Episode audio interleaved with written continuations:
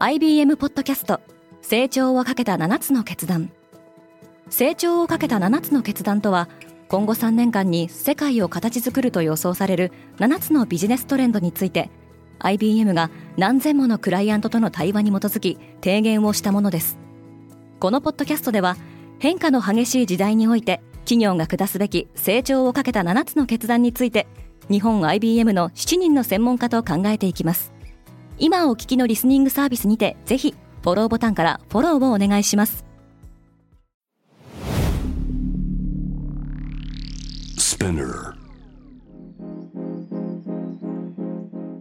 Good morning, ケリーアンです。1月20日金曜日、世界で今起きていること。このポッドキャスト Daily Brief では、世界で今まさに報じられた最新のニュースをいち早く声でお届けします。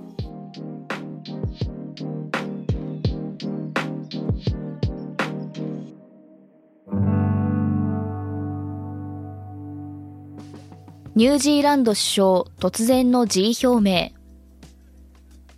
ニュージーランド首相のジャシンダ・アーダーンが首相を辞任する意向を表明しました。1980年生まれのアーダーンは2017年最年少の37歳で首相に就任。コロナ禍においては厳しいロックダウンを取ったことで国際的には高く評価されましたが、国内での支持率は低下し続けています。アーダーンは2月7日までに辞任するとしているほか、政治からの引退も示唆しています。フランス人は定年引き上げに反発した。フランスでは19日、年金制度改革案に反対する全国規模のストライキが行われました。マクロン大統領が最重要課題の一つに挙げている年金改革では、受給開始年齢を現行の62歳から2030年までに段階的に64歳に引き上げるほか、満額受給に必要な拠出年数も増やす方針です。国民の反発は強く、200件以上のストライキや抗議デモが発生。パリの地下鉄など公共交通機関に大きな乱れが生じたほか、教職員のストライキのために多くの学校が休校になっています。ネットフリックスの生みの親が CEO を退いた。ネットフリックスは共同創業者のリード・ヘイスティングスが共同 CEO を退き、会長に就任したと発表しました。2022年10、12月期の決算では、会員数が766万人増加し、アナリストの予想を大きく上回りました。一方同社はプライベートジェットの客室乗務員を高額な報酬で募集しており、話題を呼んでいます。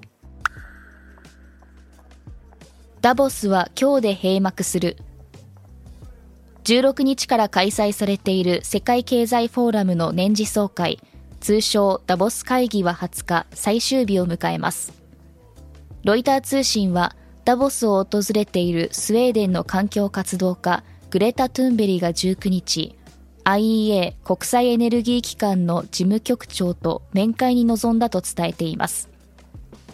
トゥンベリは17日、ドイツでの抗議活動中に警察に身柄を拘束されましたが、その日の夜に解放されています。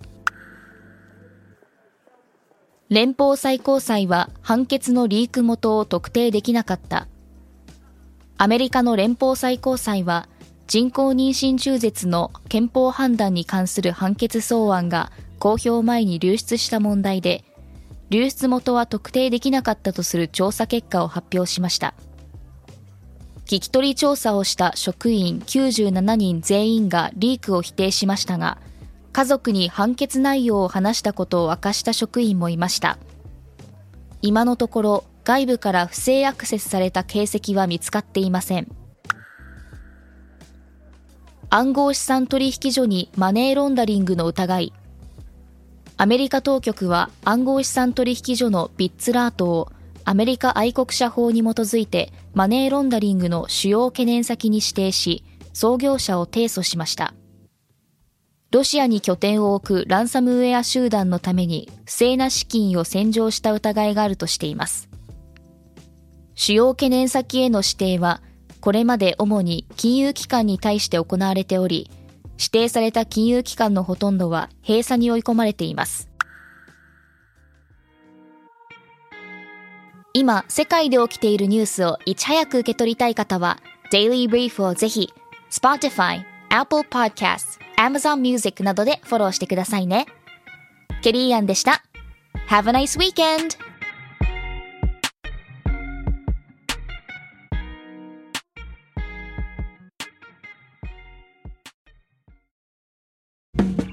リスナーの皆様より多くのリクエストをいただいている話題のニュースを深掘りしたエピソードを週末の有料版で配信中です。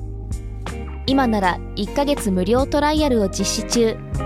詳細は概要欄に記載しています。この機会にぜひ聞いてみてくださいね。感想ご意見もお待ちしています。